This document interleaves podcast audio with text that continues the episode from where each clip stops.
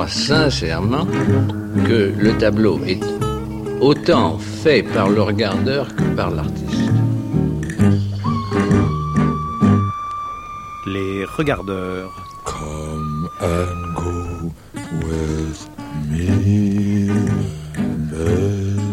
Ils ont marqué notre sensibilité en découvrant ou commentant des chefs-d'œuvre qui depuis appartiennent à l'histoire de l'humanité.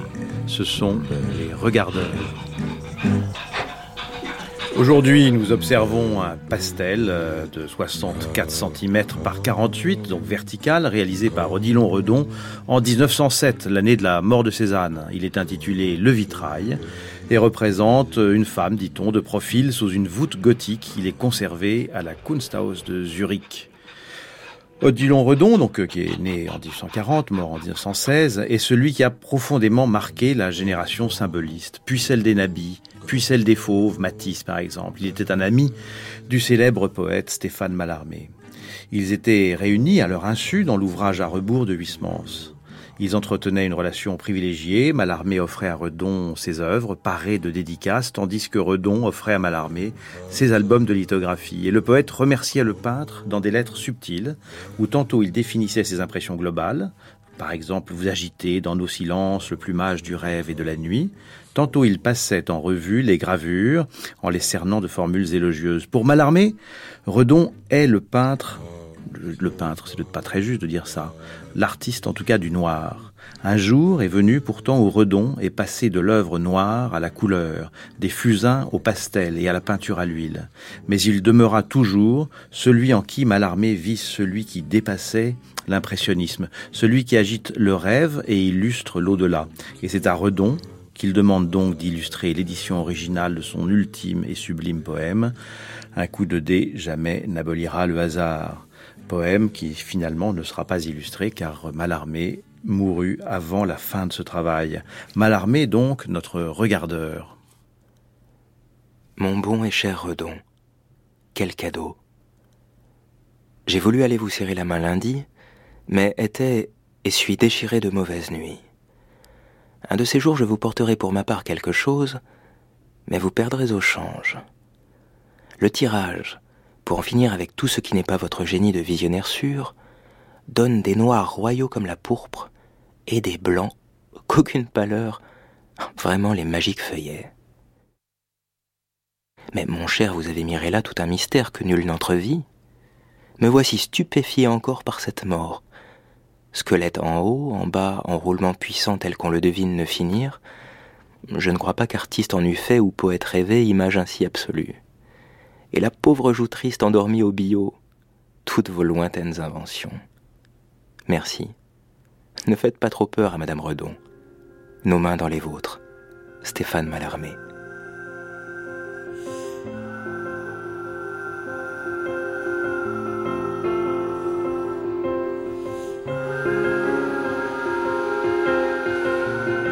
En 1907, lorsqu'il réalise ce pastel, euh, qui est vertical de 64 cm par 48, Redon a près de 70 ans.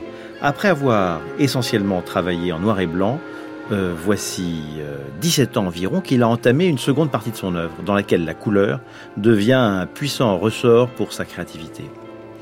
L'œuvre que nous considérons aujourd'hui représente une grande fenêtre gothique en ogive, la partie architecturale, c'est-à-dire les bords du tableau, sont exécutés au fusain d'un trait décidé et par contraste, les couleurs vives incendient l'intérieur de l'arche.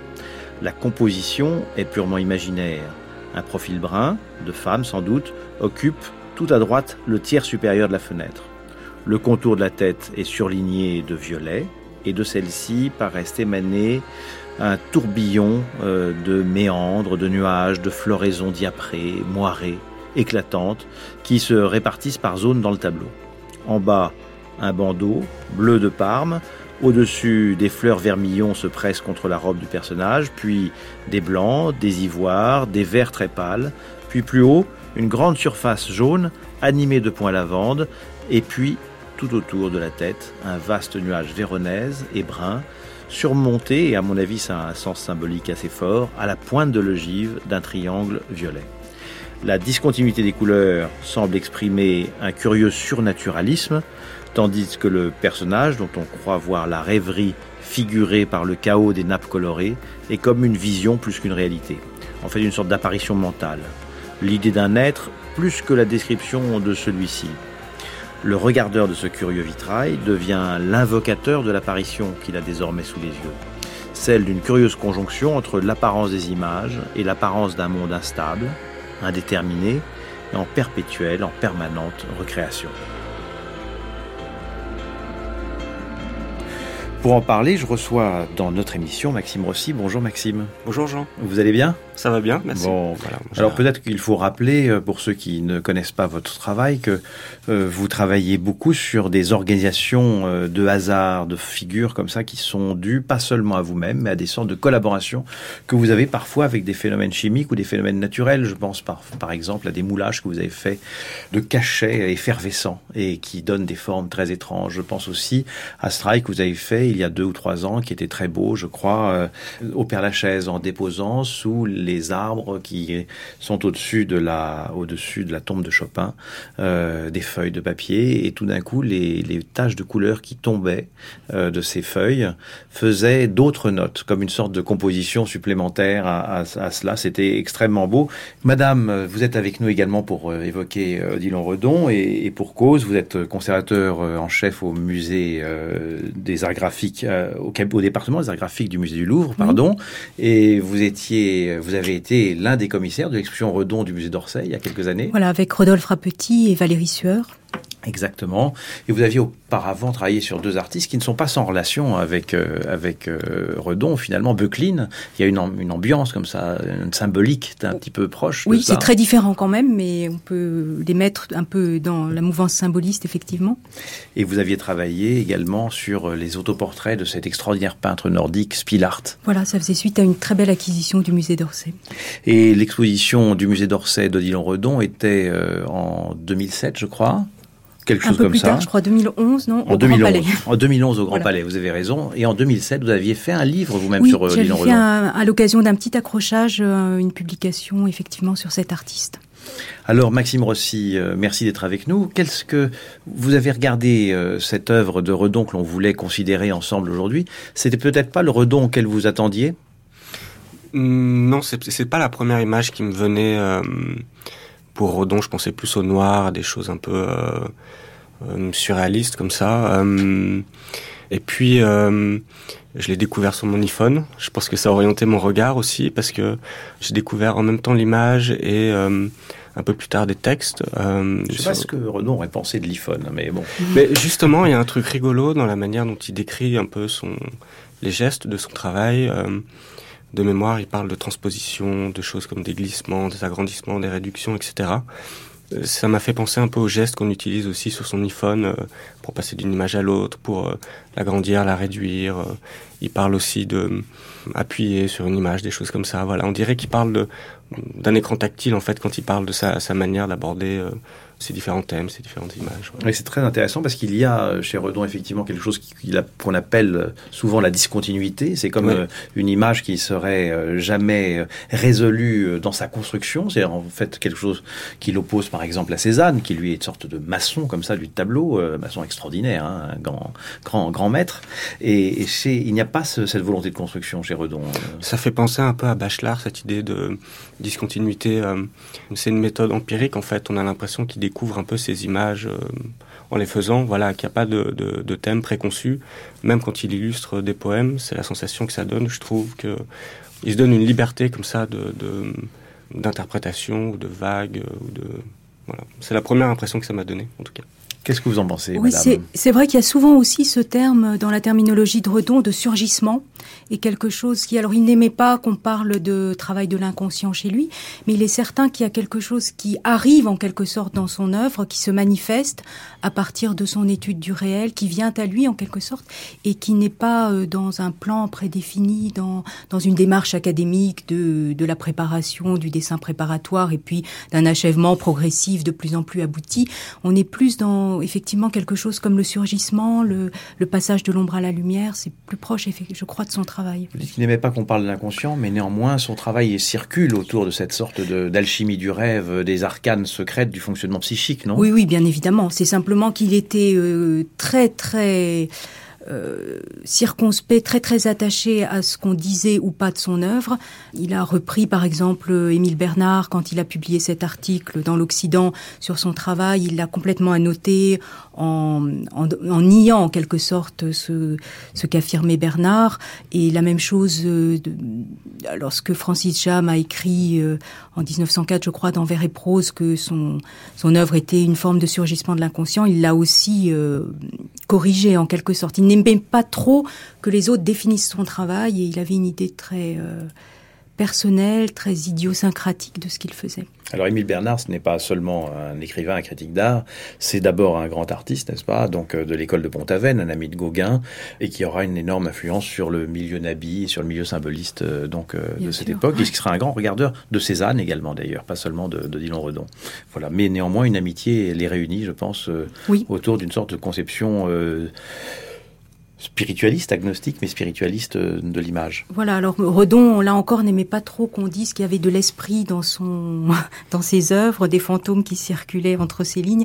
Il n'aimait pas cette définition-là, et il voulait toujours revenir à la nature en disant euh, euh, il n'y a pas de surnaturel dans mon art, je, je m'attache à la nature. Mais il y a quand même un lien très important il y a, entre il y a un Redon peu un, et Bernard. Il y a un petit peu un masque derrière tout cela. Donc, oui, oui, et une stratégie, comme l'a bien montré Dario Gamboni. Il y a une façon de maintenir euh, un mystère inaccessible euh, sur son art. Qui est, Alors, il, souvent, il, il, il, utilise ce mot, je ne sais pas ce que ça évoque pour un artiste. Euh, D'ailleurs, tout artiste a forcément euh, des significations qui lui viennent à l'esprit lorsqu'il est en train de travailler. Elles ne sont pas toujours intentionnelles, parfois elles surgissent comme ça dans le travail. Et, euh, et Odilon Redon semble vouloir privilégier toujours ce mot, l'indéterminé. Essayer de sauvegarder l'indéterminé. Est-ce que ça veut dire quelque chose pour un artiste aujourd'hui? Bah, euh, pour moi, ce que ça veut dire, c'est qu'il y a euh, un écart entre euh, l'intention qu'on quand on met voilà un projet en œuvre et puis le, la manière dont ce projet va être reçu. Il y a toujours un peu une distorsion entre les deux et je trouve que l'indéterminé souvent c'est un peu ce qui intervient justement entre ces deux choses-là. C'est voilà une, une, analogie personnelle, mais ça me fait penser à ce que euh, Étienne Ducroux, qui est un peu le père du, du mime moderne, appelait l'effet gong.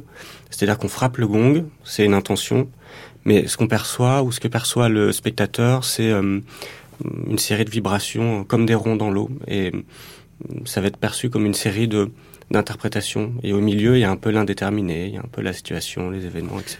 Ce que vous décrivez, Marie Versailles, je ne sais pas ce que vous en pensez, mais j'ai l'impression que ce que décrit Maxime Rossi, c'est quasiment euh, la définition de la poésie symboliste, qui se propage par cercle comme, euh, comme un caillou dans l'eau, et dont les significations et les résonances euh, ont plus d'importance quasiment que les mots qui les provoquent. Oui, et qui trouve aussi comme relais, et c'est vraiment le cas chez Redon, l'imaginaire du spectateur. Donc le propre imaginaire du spectateur qui donne un sens qui ne préexiste pas, euh, c'est exactement ce que vous disiez, qui interfère tout à coup, qui rentre euh, dans le champ de l'interprétation et que l'artiste ne peut pas avoir prévu. Et Redon insistait beaucoup là-dessus, sur le rôle du spectateur, de l'imaginaire du spectateur, qui devait lui-même euh, achever, si tant est qu'on puisse l'achever, mais achever cette œuvre, d'où l'indéterminé, effectivement. Ne pas. Il a été, on le voit très bien en, en voyant n'importe quel catalogue de son œuvre, notamment toujours très évasif sur les titres de ses œuvres, qui ne, les titres ne n'expliquent pas l'iconographie de l'œuvre qu'on a sous les yeux. Enfin, pour quelquefois, elle donne quand même des, des références. Et ça, c'est aussi le signe de cette ouverture à l'interprétation du spectateur qui interprète comme il veut et qui qui termine l'œuvre à sa façon, en quelque sorte. Alors ça me fait penser à cette phrase de Mallarmé, le sens trop précis rature ta vague littérature. Absolument, oui, oui, c'est très proche, de... c'est très proche, tout à fait. Alors cette amitié, euh, Odilon Redon-Mallarmé, qu'est-ce qui s'est passé? Alors elle est née dans les années 80 et Mallarmé a été... Euh, euh, peut-être à la suite de Huysmans, l'un des premiers à comprendre un petit peu Redon, qui était qui est resté très longtemps un artiste euh, méconnu, mal compris. Il en souffrait beaucoup. D'ailleurs, il faut quand même avoir à l'esprit que Redon, il commence ses expositions personnelles à l'âge de 40 ans. C'est très tard au 19e siècle. Hein. Oui, il était un peu lent, hein, mais il a... Enfin, lent, les autres aussi, c'est-à-dire que les autres ont mis du temps à le comprendre. Et... Parce que je, vois, je me souviens que vers 20 ans, il commence à suivre des cours de peinture. À 30 ans, il découvre la gravure. Donc c'est lent. Le, lent le, oui. Il a un processus de maturation et d'ailleurs de répétition. Son, son travail très lent. Mais je vous ai interrompu. Et... Euh, et donc il, euh, il, apparaît sur la scène artistique assez tardivement. Et parmi les premiers, probablement, qui, un peu comprennent l'univers de ces Noirs, il y a Mallarmé, après Huysmans. Et hum, peut-être le, le, fait qu'il ait justement accueilli, compris son œuvre, a, s'est traduit par la suite en une véritable amitié qu'il a suivi jusqu'à la mort de Mallarmé. Le, le décès de Mallarmé l'a énormément affecté. Euh, Geneviève, la fille de Mallarmé, était le, la marraine de son fils. Il y avait une relation intime, familiale, une très grande proximité de, des deux artistes. Oui. Alors, puisque... Redon n'était pas vraiment un mondain, donc il avait, euh, voilà, il avait quand même euh, ces, ces amitiés qui étaient des amitiés très sincères, très profondes. Oui, c'est d'ailleurs, il a été en voyage avec Mallarmé. C'était plus que les fameux mardis euh, de la rue de Rome. C'était oui. des rendez-vous réguliers, d'amis, euh, euh de profonde amitié, d'échanges avec des, des, des, promenades ensemble. Et puis ce projet que vous avez mentionné, qui n'a malheureusement pas abouti. Qui est l'illustration du coup de dé, le, voilà. le, dernier grand poème de Mallarmé. Un petit mot, Maxime Rossi, avant que nous plongions dans l'exploration de ce tableau tout à l'heure, euh, un petit mot sur l'interprétation. Au fond, euh, je pense à un, des grands admirateurs de, Redon, euh, très connu lui aussi, mais pas comme admirateur de Redon, qui est Marcel Duchamp, et quelqu'un qui a ouvert infiniment son travail à l'interprétation. Est-ce que c'est quelque chose qui a encore aujourd'hui l'organisation de machines interprétatives destinées à être infiniment ouvertes et dont les portes ne se refermeraient jamais Est-ce que c'est quelque chose qui intéresse un artiste d'aujourd'hui euh, C'est plus un, une problématique pour moi. Euh, je trouve que machine, c'est vraiment la bonne définition. C'est vraiment une machinerie psychologique, en fait. Mais euh, je préfère que ce soit une expérimentation qu'une interprétation. Voilà. Dans votre cas Oui, oui, je préfère que que le spectateur s'approprie vraiment une situation, un moment, et voilà, ça, me correspond plus. Et je trouve que ça met moins de poids sur les épaules du geste artistique qui serait euh, quelque chose de supérieur ou voilà très chargé. Alors, euh, Maxime Rossi, quand vous avez regardé le tableau que nous devons observer aujourd'hui et euh, que j'ai choisi avec, euh, avec admiration, étrange de représenter un vitrail en tout cas, il s'appelle comme cela. Effectivement, il y a une relation gothique comme ça qui est particulière, mais puisqu'on a la l'ogive, mais en fait de ce vitrail, on ne perçoit que l'éclat, en aucun cas une description technique. Qu'est-ce que vous avez euh, ressenti en regardant ce tableau? Bizarrement plus un parfum, voilà. Euh... C'est très symboliste. Comme oui, oui, mais je sais pas. C'est, je peux pas, je peux pas décrire pourquoi. Oui, ça doit probablement être ça. Je sais pas, plus un parfum qu'autre chose. Et puis euh, une sensation étrange aussi parce que euh, il y avait cette répétition entre ce vitrail et d'autres de ses œuvres. On retrouve un peu les mêmes effets. Voilà, on change de tête, on change de cadre, on change de couleur, mais globalement, il y a une séquence comme ça dans son travail, comme si euh,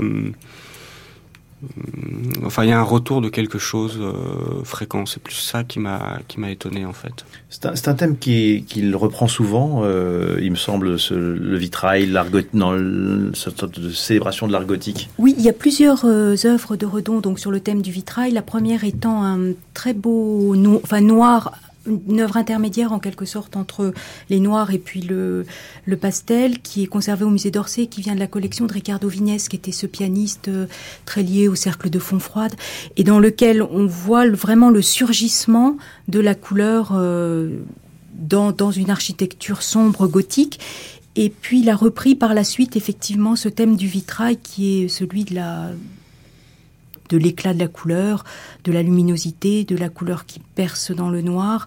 Et c'est vrai que Redon a eu une finalement une architecture de sa carrière assez dramatique. C'est, il est passé du noir à la couleur. Évidemment, il faisait auparavant déjà du pastel, il a fait de la peinture quand il était plus jeune, mais c'est vrai que vers le milieu des années 90, il y a ce changement très dramatique. Mais qu'est-ce qui s'est passé en 90 Tout d'un coup, le noir lui est devenu quasiment impossible, étranger. Oui, étranger à lui-même, comme il le dit, il, euh, lors d'un euh, d'une visite chez un de ses anciens collectionneurs, il trouve que les œuvres, euh, il reconnaît quasiment pas ses œuvres. C'est comme si c'était plus lui. Oui, c'est comme si c'était plus lui, une étrangeté.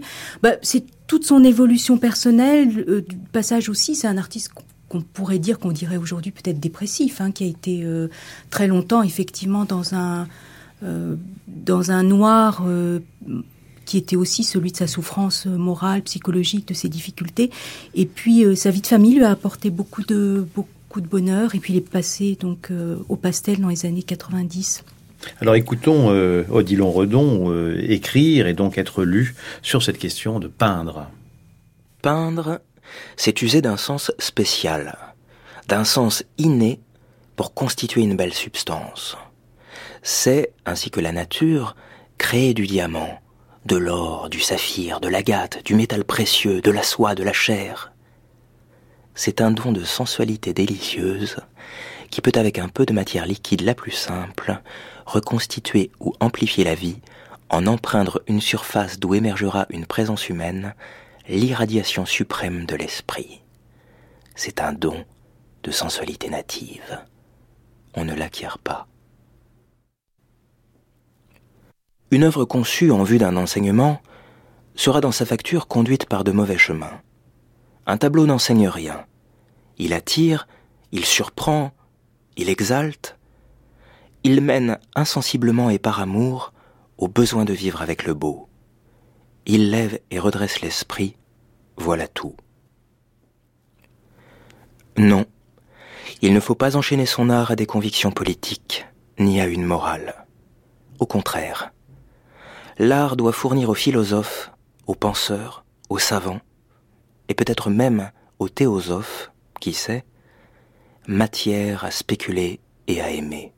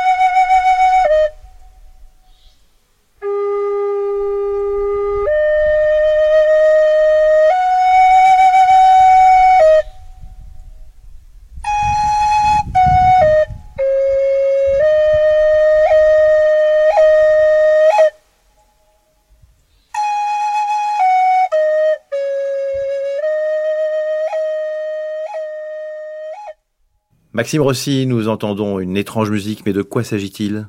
Alors ça, c'était en fait la musique d'une euh, euh, vidéo montrée euh, à Biennale de Sydney et qui sera montrée aussi au MUMOC en septembre, qui a été tournée et le son enregistré à Capricorn Hill qui est un endroit où vivait Max Ernst euh, en Arizona avec Dorothy Tanning et euh, c'est à Sedona en fait, c'est euh, aujourd'hui la capitale du New Age. Voilà. Dans le sublime Painted Desert comme ça, ce mm. grand désert rouge admirable.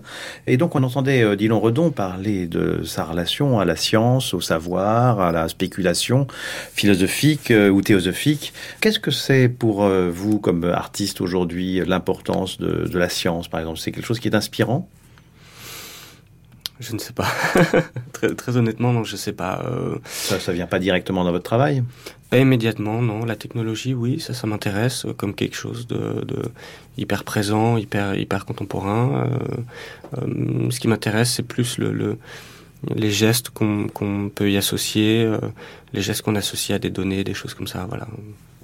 Marie-Pierre Salé, euh, il y a un événement amical dans la vie d'Odilon Redon qui fait que son intérêt par la science a été allumé par euh, une personne qu'il a rencontrée à Bordeaux quand il était jeune. Que s'est-il passé? Alors, effectivement, vous faites allusion à Claveau Bien sûr, oui. bien sûr. euh, ce botaniste. Oui, oui, ce botaniste du jardin botanique de, de, Bordeaux. Ça a été très important pour lui parce que Claveau l'a initié non seulement à, probablement à la botanique, mais aussi lui a fait lire euh, Shakespeare, euh, l'a vraiment initié à tout un univers intellectuel, littéraire, a vraiment ouvert son esprit et probablement à Spinoza, enfin vraiment. Spinoza voilà. et Darwin de l'autre côté, et, Darwin de et probablement d'autres textes scientifiques qui l'ont beaucoup passionné. Voilà, et a vraiment été euh, pour lui une ouverture d'esprit, sa véritable formation, puisque le, on peut dire probablement que l'enseignement qu'il a reçu de Stanislas Gorin, qui avait été un élève d'Isabée, et auprès Stanislas de... Gorin, c'était un peintre académique euh, bordelais. Euh, oui. C'est ça, qui n'a pas eu beaucoup d'influence sur lui, sincèrement. Non, et c'est plutôt effectivement du côté de Claveau et du côté de, euh, de ses découvertes qu'il a fait à travers son amitié avec Claveau que euh, que Redon a été formé. Parce que toute, euh, pendant toute sa vie de travail, Redon a été, me semble-t-il, euh, animé par cette, obsession de l'origine des choses, l'origine de la vie, le développement de la cellule, le, et au point d'en faire un sujet de rêverie permanente, non pas un sujet descriptif, mais un sujet de rêverie. Est-ce est là oui, en tout cas, c'est vrai qu'il a, consacré d'ailleurs un de ses très beaux albums lithographiques aux origines.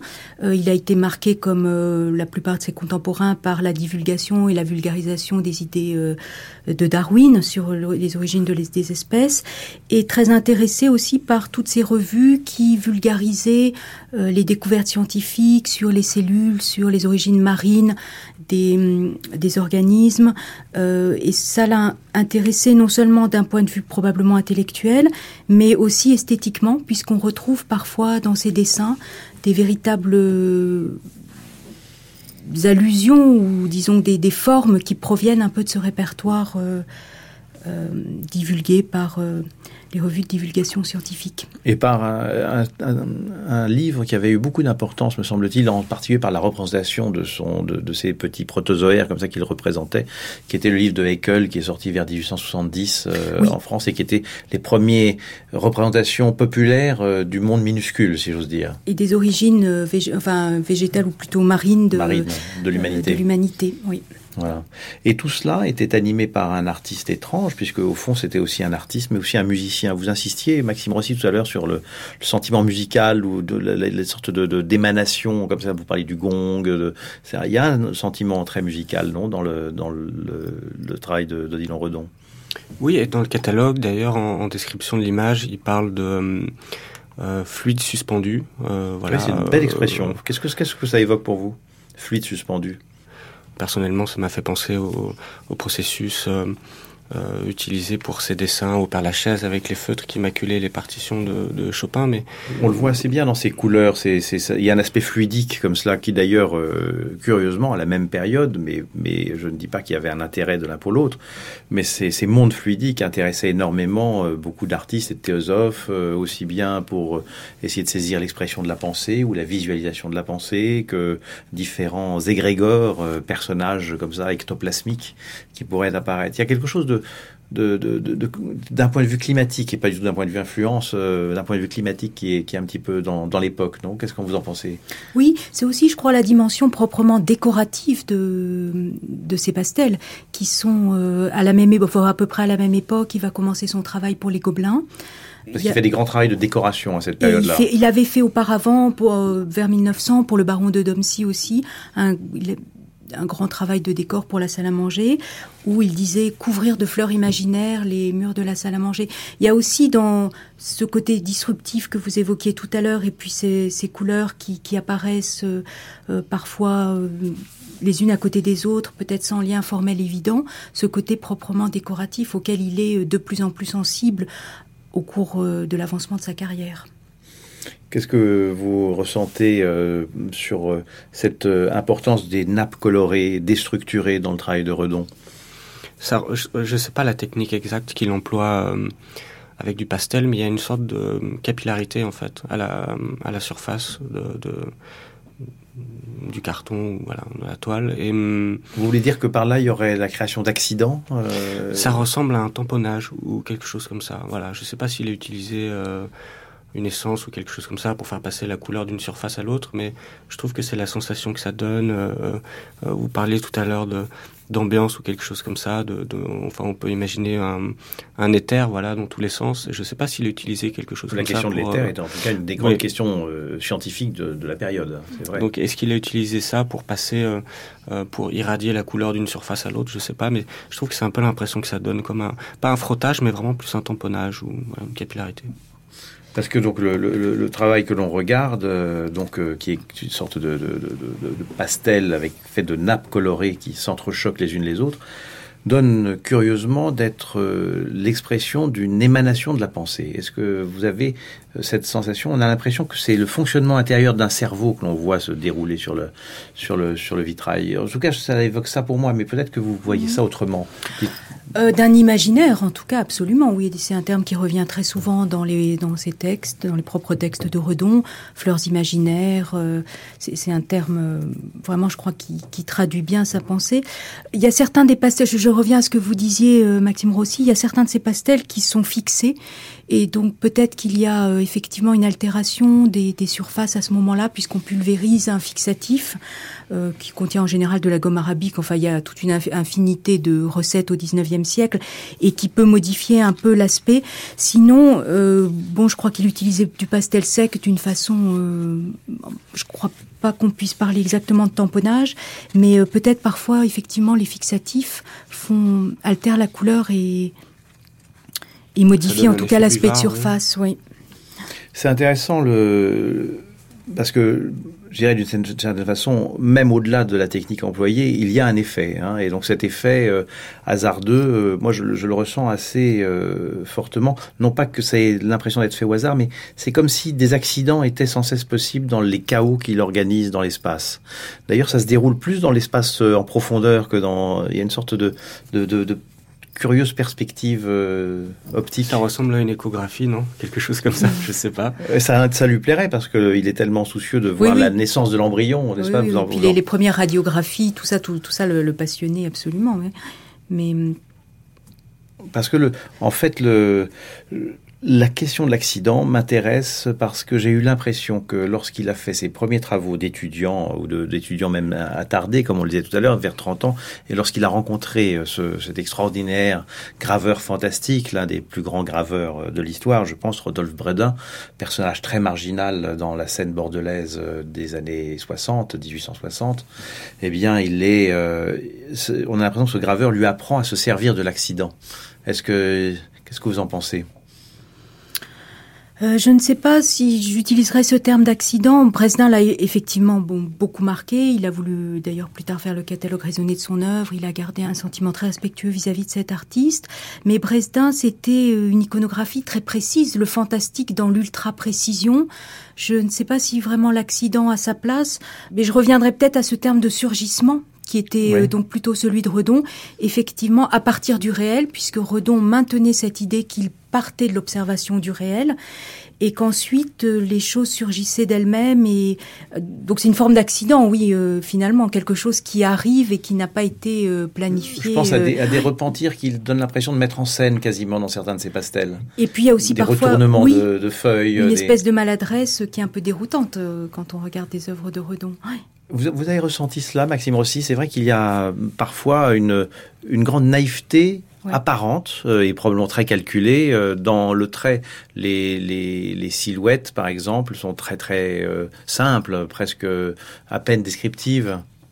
Je trouve qu'en parcourant en tout cas le, le, catalogue avec plusieurs images similaires comme ça, il y a une recherche vraiment de la silhouette en fait, voilà, de la lisière entre le la tête qui est généralement disproportionnée, un peu grosse, et euh, les couleurs autour. Et euh, parfois, on a l'impression qu'il agence tout ça juste pour créer ce, ce cette euh, éclipse autour de autour du visage en fait. Donc je sais pas si c'est un, un, effet qu'il recherche ou pas, mais on a l'impression que c'est presque cette ligne qui détourne le visage, qui l'intéresse et que tout est agencé juste pour ça, pour créer vous avez raison, d'ailleurs, dans, dans, le, dans, le, tableau que nous regardons, la silhouette, le profil euh, que nous observons est, est, surligné de violet. C'est un ton brun, comme ça, surligné de violet tout, tout, tout, tout au long. Et, et ce violet m'intéresse. J'ai lu euh, dans un ouvrage que ce violet était la partie la moins visible du spectre pour l'œil humain. Ah. Et donc, euh, on se demande, puisque lui s'intéressait énormément à ces théories de la couleur à cette période-là, si c'était pas cette perception presque à la limite de l'invisible euh, qui l'intéressait. Est-ce que est-ce qu'il n'y a pas une valeur métaphorique? Est-ce qu'un artiste peut penser comme cela? Vous pensez?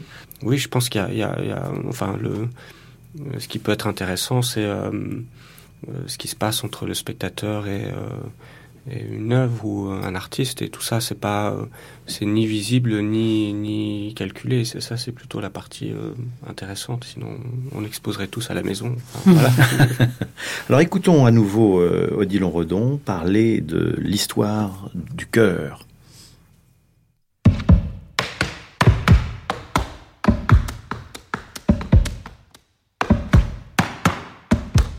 Chaque homme devrait faire l'histoire de son cœur il se mirerait là, il regarderait l'empreinte laissée par ses testaments tendres, instantanés ou lents, toujours involontaires, qui nous ont conduits par des chemins obscurs vers d'autres lumières, toujours et constamment renouvelées, vers des clartés de l'esprit plus hautes et plus belles, où les derniers pas de la vie par élection céleste répercutent l'écho des émotions de l'enfant. Rien ne s'effacera de ces tendres émois et je les glorifie et les considère aujourd'hui comme l'histoire éprouvée d'une émancipation quasi religieuse et bénie.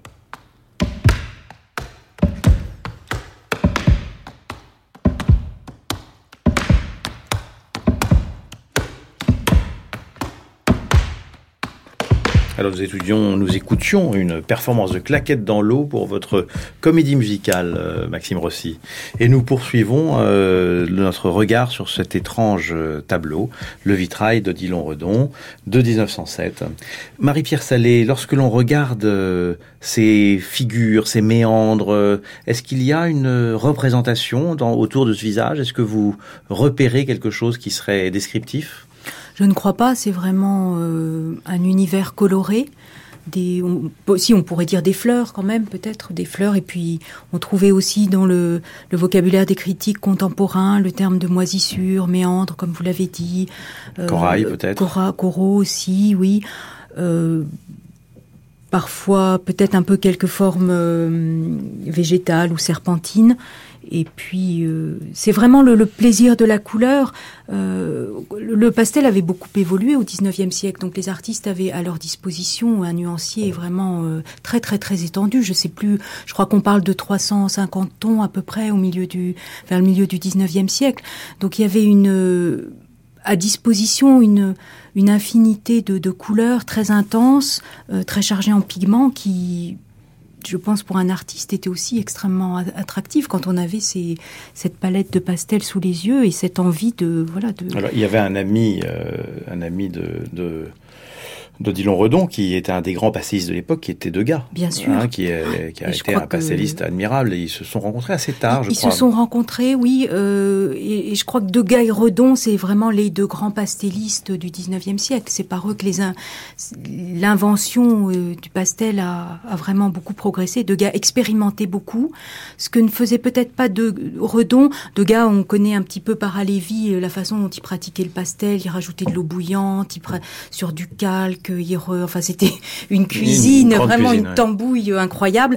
Euh, D'une certaine façon, Redon est plus plus classique dans sa pratique du pastel, mais il l'a totalement quand même fait décoller d'un art de salon, d'un art descriptif de, de, de salonnier. C'est vous êtes aussi assez cuisinier, euh, Maxime Rossi, lorsque vous, vous essayez de mouler euh, des, euh, des, des pastilles effervescentes, euh, ou bien lorsque vous travaillez des escargots et que leur bave vous intéresse. Qu'est-ce que c'est que la cuisine d'un artiste? Euh, C'est très variable. Moi, j'ai ma petite chimie, voilà, que j'aime bien. Euh, c'est une, c'est une machine, bah, un peu comme on disait tout à l'heure, une machine à accident. Ça permet de faire des ricochets entre les idées aussi. Ça permet de voir les choses apparaître sous ses yeux. Ça, c'est plutôt un plaisir aussi. Et puis, euh, ça permet d'être spectateur comme ça de l'œuvre, euh, toute cette chimie en fait, ou, euh, ou toute cette alchimie qui se passe avec des performances. Ou voilà, c'est plus comme ça que je le vois en fait. Je comprends. Et alors, Marie-Pierre Salé nous parlait de la couleur à ce moment-là. La couleur, me semble-t-il, Marie-Pierre Salé, au, au 19e siècle, c'était de la croix. C'est là que la grande couleur et l'organisation mentale de la couleur a commencé à faire effet par intuition, probablement, et qu'ensuite les travaux euh, de, Chevreul sera euh, des scientifiques et des artistes qui les ont inspirés se sont révélés. Comment ça s'est passé, l'aventure de la couleur? Comment peut-on être aussi coloré à ce moment-là? Alors c'est un peu difficile peut-être de résumer toute l'aventure de la couleur, mais ce qui est certain, c'est que Delacroix a eu un rôle capital, et notamment pour Redon, qui s'y réfère euh, dès ses années de jeunesse et qui garde dans, dans ses derniers pastels les séries sur Apollon, qui sont un hommage à la galerie d'Apollon de Delacroix. Donc il a beaucoup copié le, le, motif d'ailleurs. Il a beaucoup copié le motif, et euh, même lorsqu'il est un artiste donc très très abouti, très évolué, il continue à avoir cette admiration pour ce maître qui était de la croix. Mais je reviendrai presque au pastel, puisque finalement c'est vrai que la technique même du pastel, cette poudre pulvérulente qui est quasiment du pigment pur, quand il y a une très très grande concentration, euh, puisqu'on peut avoir dans le pastel très peu de pigments et beaucoup de charge, et puis inversement beaucoup beaucoup de pigments, on est presque au niveau de la couleur pure. C'est ça aussi qui intéressera les fauves probablement. Et là on est en 1907, mais euh, Redon avait donc déjà eu cette espèce de petite euh, exposition personnelle au Salon d'automne de 1904. On est euh, au cœur de la couleur avec cette possibilité technique du pastel, qui est un bâton de couleur pure, pulvérulent. En plus, c'est une matière poudreuse, c'est une matière magnifique. Est-ce que, alors, euh, Odilon Redon admirait Delacroix, mais il y a beaucoup d'autres, d'ailleurs, on en parlera. Je sais qu'ils se sont croisés place sur Stimbert et Odilon Redon n'a pas osé le saluer. Il a vu comme quasiment un mythe euh, qui passe. vous avez des exercices personnels d'admiration comme ça, d'artistes que vous adoreriez rencontrer, que vous croisez euh, Non, je préfère le, le, taire pour pas être gêné si ça arrive. Mais oui, je rêverais de rencontrer, c'est un vieux rêve d'étudiant, David Ammons, voilà. Ça, c'est un vrai ah, rêve d'étudiant. Ah d'ailleurs, l'image m'a fait David penser... c'est un des plus étranges euh, et très marginal, d'ailleurs, euh, artiste américain, très admiré par... Euh, vous pouvez en voir plusieurs en ce moment exposés à la Fondation Cartier, Boulevard Raspail. Ils sont absolument sublimes. C'est un artiste qui est à la fois très engagé socialement, mais avec des expressions plastiques qui parlent de ce que c'est qu'être un Afro-Américain à New York et ce que c'est que d'être pauvre, mais toujours avec une poésie et une puissance particulière. Il y en a également en ce moment présenté dans la, à la Fondation Pinault, Venise, pour ceux qui ont la chance d'y passer cet été. C'était fascinant en fait pendant la triennale de voir euh, sur cette tête recouverte de cheveux euh, une des personnes du palais de Tokyo tous les matins récupérer euh, les cheveux au pinceau pour les remettre en fait sur le crâne. Il y avait un exercice comme ça de coiffure qui continuait tous les jours. C'est un énorme galet euh, et avec quelques cheveux mis dessus et qui étaient euh, des cheveux d'Africains comme mm. ça, donc euh, très crépus. Et c'est un, très beau travail. C'est vrai que David Amon c'est un artiste, une sorte d'ange difficile à saisir puisque parmi les, les, les, les professionnels de l'art, on n'arrive jamais à avoir un rendez-vous avec lui, on n'arrive jamais à le trouver. Et donc il fait partie des artistes assez fascinants qui produit très peu, qui est très rare. il joue de sa prophétie, en fait. Il avait même proposé une fois, euh, je crois pour la Fondation Cartier, une œuvre qui était un, double arc-en-ciel au-dessus du ciel de Paris, le soir du vernissage. Voilà. Et il jouait comme ça de, de euh, l'aura de l'artiste, euh, justement. Donc, si vous le croisez quand même, n'hésitez pas à lui, parler. et donc, dans les grandes admirations de Dylan Redon, il y a eu une autre amitié qui a été très importante et qui peut-être a de l'importance sur cette question de la couleur. Marie-Pierre Salé, c'est Gauguin. Oui. Euh, alors, est-ce qu'elle a eu une influence sur sa couleur euh, Je ne sais pas, j'ai jamais vraiment réfléchi à cette question-là. Mais il est certain que il y a aussi chez Gauguin ce refus de, euh, de la forme académique, de la couleur qui est une couleur réaliste et qui devient une couleur simplement la couleur de l'imagination, la couleur de l'imaginaire de l'artiste, et ça rapproche euh, évidemment les, deux artistes.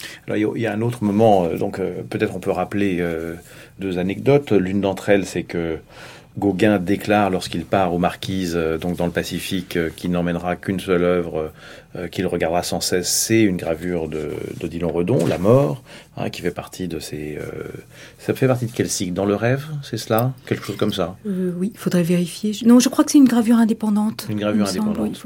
et alors, et donc, qui représente une sorte d'étrange limace comme ça, avec les, les, les, cheveux qui partent en arrière, qui donne l'impression d'être une idole primitive. Hein. Il y a souvent cette sensation-là. Et puis, autre chose chez Gauguin, quand même, il y a, je crois, une, une allusion à Gauguin dans un des textes Odilon Redon, sur la vision d'après le sermon dans lequel euh, euh, Redon insiste sur le fait que c'est une vision purement mentale et que c'est donc euh, une apparition. La question de l'apparition des, de la vision en sens, au sens d'une vision mystique. Et en ce sens, peut-être la position du regardeur, la façon dont le regardeur est mis devant le tableau que nous regardons aujourd'hui, le vitrail, est-ce qu'on n'est pas euh, transposé en face d'une vision plutôt que il y a quelque chose qui, vous interpelle? Probablement, et hum, Redon a aussi été très marqué, on n'a pas eu l'occasion d'en parler, par Edgar Poe, par les contes fantastiques d'Edgar Poe. Qu'il a illustré. Qu'il a illustré avec notamment les dents de Bérénice et ses, apparitions, ses visions, tout cet univers mental qui est effectivement euh, très important. Et à propos de Gauguin, il faut aussi se rappeler que Redon, donc qui a eu cette carrière très décalée, qui a démarré très tard, et était, est resté très admiré par la jeune avant-garde, par tous ces jeunes artistes qui, euh, aussi bien Lénabi que Gauguin, qui ont démarré euh, bien après lui et qui, qui étaient très admiratifs de son œuvre et aussi de son personnage, de cette euh, réserve naturelle de Redon, de ce retrait un peu de, de la vie des cercles artistiques. Et il y a notamment ce peut-être tout le monde a en tête ce fameux tableau de Maurice Denis l'hommage à Cézanne, euh, dans, lequel sont représentés euh, tous ces jeunes artistes, Vuillard, Bonnard, euh, Roussel, Sérusier, aux côtés d'Odilon Redon pour rendre cet hommage à Cézanne dans la galerie de Volard. Parce qu'on oublie parfois, on, on, pense toujours à Odilon Redon comme un artiste du 19e siècle. C'est un artiste qui, comme, comme Degas d'ailleurs, qui meurt en 1917, euh, Redon meurt en 1916. Donc juste avant, ces artistes qui ont vécu euh, la naissance euh, du 20e siècle et des avant-gardes du 20e siècle. Même s'il disait qu'il ne comprenait pas très bien ce qui se passait, il voyait bien ce qui était en train, en train de se passer. Écoutons à nouveau Odilon Redon nous parler de l'art suggestif. L'art suggestif est comme une irradiation des choses pour le rêve où s'achemine aussi la pensée. Décadence ou non, il est ainsi. Disons plutôt qu'il est croissance, évolution de l'art pour le suprême essor de notre propre vie, son expansion, son plus haut point d'appui ou de maintien moral par nécessaire exaltation. Cet art suggestif est tout entier dans l'art excitateur de la musique, plus librement, radieusement.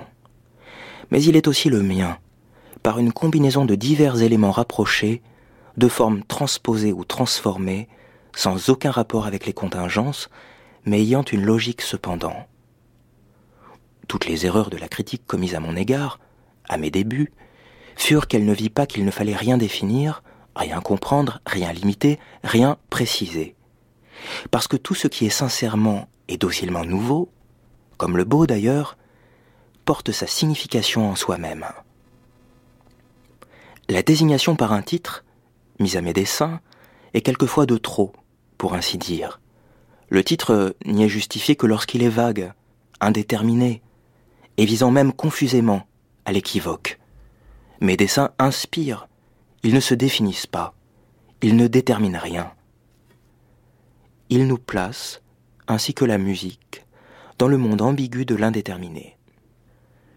Ils sont une sorte de métaphore a dit Rémy de Gourmont, en les situant à part, loin de tout art géométrique. Il y voit une logique imaginative. Je crois que cet écrivain a dit en quelques lignes plus que tout ce qui fut écrit autrefois sur mes premiers travaux. Imaginez des arabesques ou méandres variés se déroulant non sur un plan, mais dans l'espace, avec tout ce que fourniront pour l'esprit les marges profondes et indéterminées du ciel. Imaginez le jeu de leurs lignes projetées et combinées avec les éléments les plus divers, y compris celui d'un visage humain. Si ce visage a les particularités de celui que nous apercevons quotidiennement dans la rue, avec sa vérité fortuite immédiate toute réelle, vous aurez là la combinaison ordinaire de beaucoup de mes dessins. Ils sont donc sans autre explication qui ne se peut guère plus précise, la répercussion d'une expression humaine placée par fantaisie permise dans un jeu d'arabesque où je crois bien l'action qui en dérivera dans l'esprit du spectateur l'incitera à des fictions dont les significations seront grandes ou petites selon sa sensibilité et selon son aptitude imaginative à tout agrandir ou rapetisser.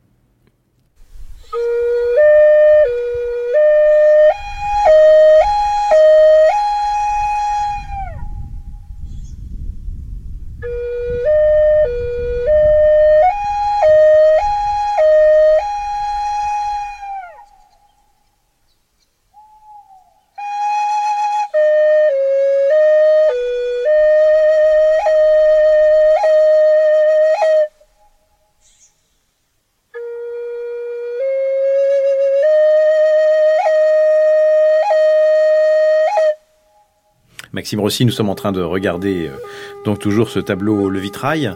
Le Vitrail, euh, c'est un sujet intéressant pour un artiste? Oh là là, je m'en sens un peu éloigné. Euh, Vous êtes loin de cela, hein? Plutôt loin. Mais près de la musique, par contre, dont il parle. Loin et en même temps pas tant que ça, parce que j'avais utilisé des, des, des morceaux de, de de l'un étant issu de panneaux d'affichage de l'église Saint-Eustache, voilà, dans l'œuvre du Père Lachaise. Mais euh, sur la musicalité, vous voulez dire, de, de, de l'œuvre de oui, Redon tout à fait. Euh, la musique en général, je sais pas, mais oui, sur le, le sur une ambiance entre euh, l'œuvre et le spectateur, oui, voilà, sur quelque chose qui soit pas seulement euh, mental, mais qui soit sensible aussi. Euh. Parce que dans, très souvent dans votre travail, vous essayez d'atteindre d'autres sons. Il y a cet aspect synesthésique, euh, pour reprendre le terme qu'utilisait Marie-Pierre Salé tout à l'heure en évoquant Baudelaire, puisque Baudelaire était une des lectures préférées d'Odilon Redon. On sait qu'il avait une admiration particulière, je me trompe pas, n'est-ce pas, Marie-Pierre Salé Oui, oui. Hein, donc Baudelaire, Mallarmé. On, on a fait un inventaire de sa bibliothèque d'ailleurs? Euh, je crois que Roselyne Bakou avait fait ça, oui, tout, il me semble, ça a dû être publié il y a du, du vivant de Roselyne Bakou. Donc, donc dans sa bibliothèque, donc des, des, des, poètes symbolistes, Nerval aussi très largement. Probablement. J'avoue, je, je, ne me souviens plus du détail de sa bibliothèque, mais c'était un grand lecteur. Il avait d'ailleurs eu lui-même à ses tout débuts un peu l'ambition d'être écrivain. Et il avait un peu commencé à écrire. Et euh, il a fait d'ailleurs beaucoup de critiques d'art. Il, il, a, commencé à peindre pour, à, pas à peindre, à mais Bordeaux, à écrire à la pour Gironde, à oui, oui, absolument. Et donc il avait une bibliothèque euh, probablement assez éclectique, mais dans laquelle les poètes euh, symbolistes figuraient en, très bonne place. Oui. Alors on parlait tout à l'heure de l'influence euh, d'Odilon Redon sur les autres. Euh, il y a évidemment, vous, vous en parliez tout à l'heure, euh, les artistes Nabi, et le début de Vuillard également, de façon très forte. Et puis il y a Matisse qui en a acheté pour son père, qui a fait cadeau d'un tableau d'Odilon Redon à son père, et Marcel Duchamp qui considère que c'est le grand point de départ de sa vie. Et d'ailleurs quand on voit les premiers Marcel Duchamp, en particulier le, coup de vent sur un pommier en fleurs de 1911, je crois, c'est véritablement un, un, un, redon. Et donc, euh, ce sont deux contemporains comme ça qui se sont observés. Je me demande euh, si on pourrait considérer euh, Marcel Duchamp comme un grand symboliste. Qu'est-ce que vous en pensez, Maxime Rossi? Peut-être avec l'idée de machinerie chez Duchamp, voilà, le, dans le grand verre, mais pas seulement, oui. Le, le... La résonance du sens. Il y a une vibration entre entre l'œuvre et euh, le texte chez Duchamp, voilà, euh, entre ses écrits un peu euh, qui sont un peu du doux délire et, et ses œuvres complètement opaques, voilà, la, la, vibration entre les deux, oui, peut-être qu'il y a quelque chose de symboliste. Vous êtes également un, un lecteur. Qu'est-ce que vous pensez des lectures de Léon Redon? Il avait, il était sur la bonne piste? Poésie, ça, ça, vous concerne, par exemple? Oui, c'est plutôt ce que j'aime lire aussi, mais euh, je parlais de Bachelard tout à l'heure, c'est rigolo parce que euh, ce que retient euh, Redon de, de, de Baudelaire, c'est euh, le vague et euh, ce que retient Bachelard, c'est le vaste. Et c'est rigolo en fait d'avoir ces deux ces deux sensations complètement différentes sur autour du même auteur. Voilà, comme si Baudelaire ça évoquait une, vaste vague ou une vague vaste. Je sais pas. Enfin, il y a il y a y y a deux cycles, un court, un long. Voilà, entre ces deux interprétations qui est intéressante, je trouve. Est-ce que vous trouvez que Odilon Redon, euh, Marie-Pierre Salé, est-ce que vous trouvez que c'est l'aspect littéraire domine ou est-ce que c'est plutôt l'aspect spirituel qui domine? Euh, Probablement l'un et l'autre. Littéraire, ça a été très important à ses débuts. Oui. Et puis il était euh, très lié au cercle euh, de l'avant-garde belge euh, autour d'Octave Mauss. Donc tout ça, quand même, le, le milieu littéraire, et c'est parmi finalement euh, les écrivains qu'il a trouvé ses premiers amateurs, les premiers artistes. C'est vrai, Huysmans, mais aussi voilà, après Verhaeren. Une amitié avec Paul Valéry qu'il a rencontré chez Mallarmé. Gide, plus tard. Enfin, donc c'est vraiment, ça a été important à ses débuts. Et puis, excusez-moi, je me souviens plus du deuxième volet que vous mentionniez, et littéraire. Donc, et, et donc, l'autre aspect auquel je pense, c'est euh, celui de la spiritualité, parce qu'on en a parlé un petit peu, parce qu'on sait qu'il veut être, il ne veut pas se revendiquer euh, particulièrement spirituel. Oui. On parle très souvent. Euh, enfin, spirituel, il ne veut pas se rattacher à une religion en particulier. Parce qu'il et... a été très sollicité. Euh, je oui, sais par a Maurice Denis, en Maurice Denis, le voilà, Ladan, les catholiques ouais. rénovateurs, les alchimistes, oui, oui. la grande les vogue occultiste de l'époque. Voilà. Émile Bernard. En tout cas, il, Il était très attaché à la spiritualité. Il lisait aussi euh, les textes hindous, les, enfin beaucoup de choses. Il avait une spiritualité C'est vrai qu'il y, a des, peintures faites d'après le Ramayana. Voilà. Donc il avait vraiment une spiritualité très ouverte et très éclectique, et il était très très hostile à se voir rattaché, notamment à, par exemple, il a fait plusieurs Christ, mais qui pour lui n'étaient pas spécifiquement comme, comme cela pouvait l'être pour Maurice Denis, l'expression d'un christianisme euh, militant, ou en tout cas l'expression d'une foi chrétienne. C'était autre chose pour lui. Et alors, qu'est-ce que vous pensez euh, de la théosophie dans son, dans son cas? Alors, bah, la théosophie, c'est pareil, il l'a récusé un peu en tant que doctrine à laquelle il n'adhérait pas complètement, mais il a été, il a connu Philippon, il a été marqué quand même. Bon, le et il a très vite dit que ça, ça lui correspondait pas du tout, mais euh, et puis à froid il y avait aussi quand même toute cette culture proche aussi de euh, des cercles autour de Ricardo Vines, autour de euh, tous les gens qu'il a pu côtoyer également à fond froide. Mais il gardait son indépendance et cette spiritualité très ouverte. Et il aura euh, un point commun et qui va sans doute avec Kupka, c'est une sorte de vision très cosmique et je pense que chez Kupka il y a une, une observation moléculaire qui est un petit peu de cet ordre-là. Oui, probablement. Et dans les premiers plans, les grands plans colorés de Kupka, il y a cette euh, juxtaposition des couleurs. Et puis Kupka vient aussi de la culture symboliste. Oui, tout à fait. Tout à fait. Donc euh, oui, le rapprochement est tout à fait. Euh, Est-ce que le, vous avez l'impression que ces, ces, grandes questions, qui étaient les grandes questions de la fin du 19e, du début du 20e, le rapport entre science et spiritualité, y a-t-il une, y a-t-il une raison métaphysique Est-ce que c'est encore des questions d'aujourd'hui, Maxime Rossi? Je sais pas du tout si. Je, honnêtement, je sais pas. Euh, euh, j'ai du mal à saisir si, si c'était. Euh, est-ce qu'il a connu la, la, relativité, par exemple? C'est une question que je me posais tout à l'heure, voilà, parce que il parle beaucoup de. Enfin, je sais pas s'il mentionne le mot, mais il y a une idée d'immanence dans son travail. Voilà, c'est pas, il n'y a, pas de transcendance, quoi. Et du coup, je me demandais s'il oui, avait. c'est vrai qu'il y a une, une plongée métaphysique dans la matière. C'est la matière au fond qui est célébrée. C'est ce que Et je me demandais s'il avait, s'il avait connu le, le, le cette période de la relativité qui remettait un peu tout en cause euh, tout, tout, tout, ce qui avait été fait avant sans, sans, le, sans la neutraliser. Mais euh, voilà, je pense que. En tout cas, l'exploration de la matière, c'était vraiment cette période-là, hein, l'analyse euh, des aussi bien des cristaux, du, du, végétal, des systèmes de croissance. c'est des questions fortes de, de l'époque. Oui, mais est-ce que le cristal, c'est encore un est-ce que c'est encore un bon symbole pour étudier la psyché, par exemple? Est-ce que ça marche encore? Je sais pas. C'est ah, je, je, ne sais pas, non. Non, je sais pas non plus. voilà. Je, ne sais pas ce que ça nous. Enfin. Mais, mais aussi l'infiniment petit. L'optique était quelque chose de très important euh, dans son travail, je suppose, non? Qu'est-ce que vous en pensez euh? Oui, donc comme on le disait tout à l'heure, il a été très marqué par ses, par la vulgarisation scientifique qui était extrêmement importante à la fin du 19e siècle. Il y avait beaucoup de revues qui euh, qui publiaient les, les, résultats scientifiques de façon euh, accessible à tous. Et lui-même était très intéressé par l'infiniment petit. Donc, merci Maxime Rossi, merci Marie-Pierre Salé pour euh, vos éclairages euh, indispensables sur l'œuvre magnifique de Dillon Redon.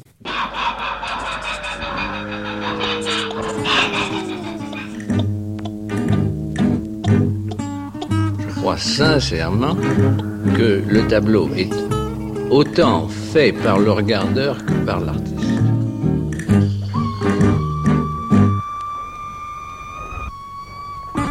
C'était Les Regardeurs, une émission en partenariat avec Beaux-Arts Magazine. Aujourd'hui, nous avons parlé de l'œuvre d'Odilon Redon de 1907 qui s'appelle Le Vitrail et qui représente une femme de profil sous une voûte gothique. Elle est conservée au musée de Zurich, la Kunsthaus de Zurich. Durant l'émission, vous avez pu entendre des musiques choisies par l'artiste invité Maxime Rossi. Vous retrouverez toutes les références des livres et des musiques sur le site franceculture.fr.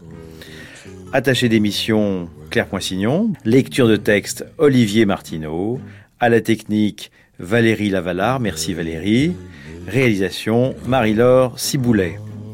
Les Regardeurs, une émission de Jean Deloisy et Sandra Adam.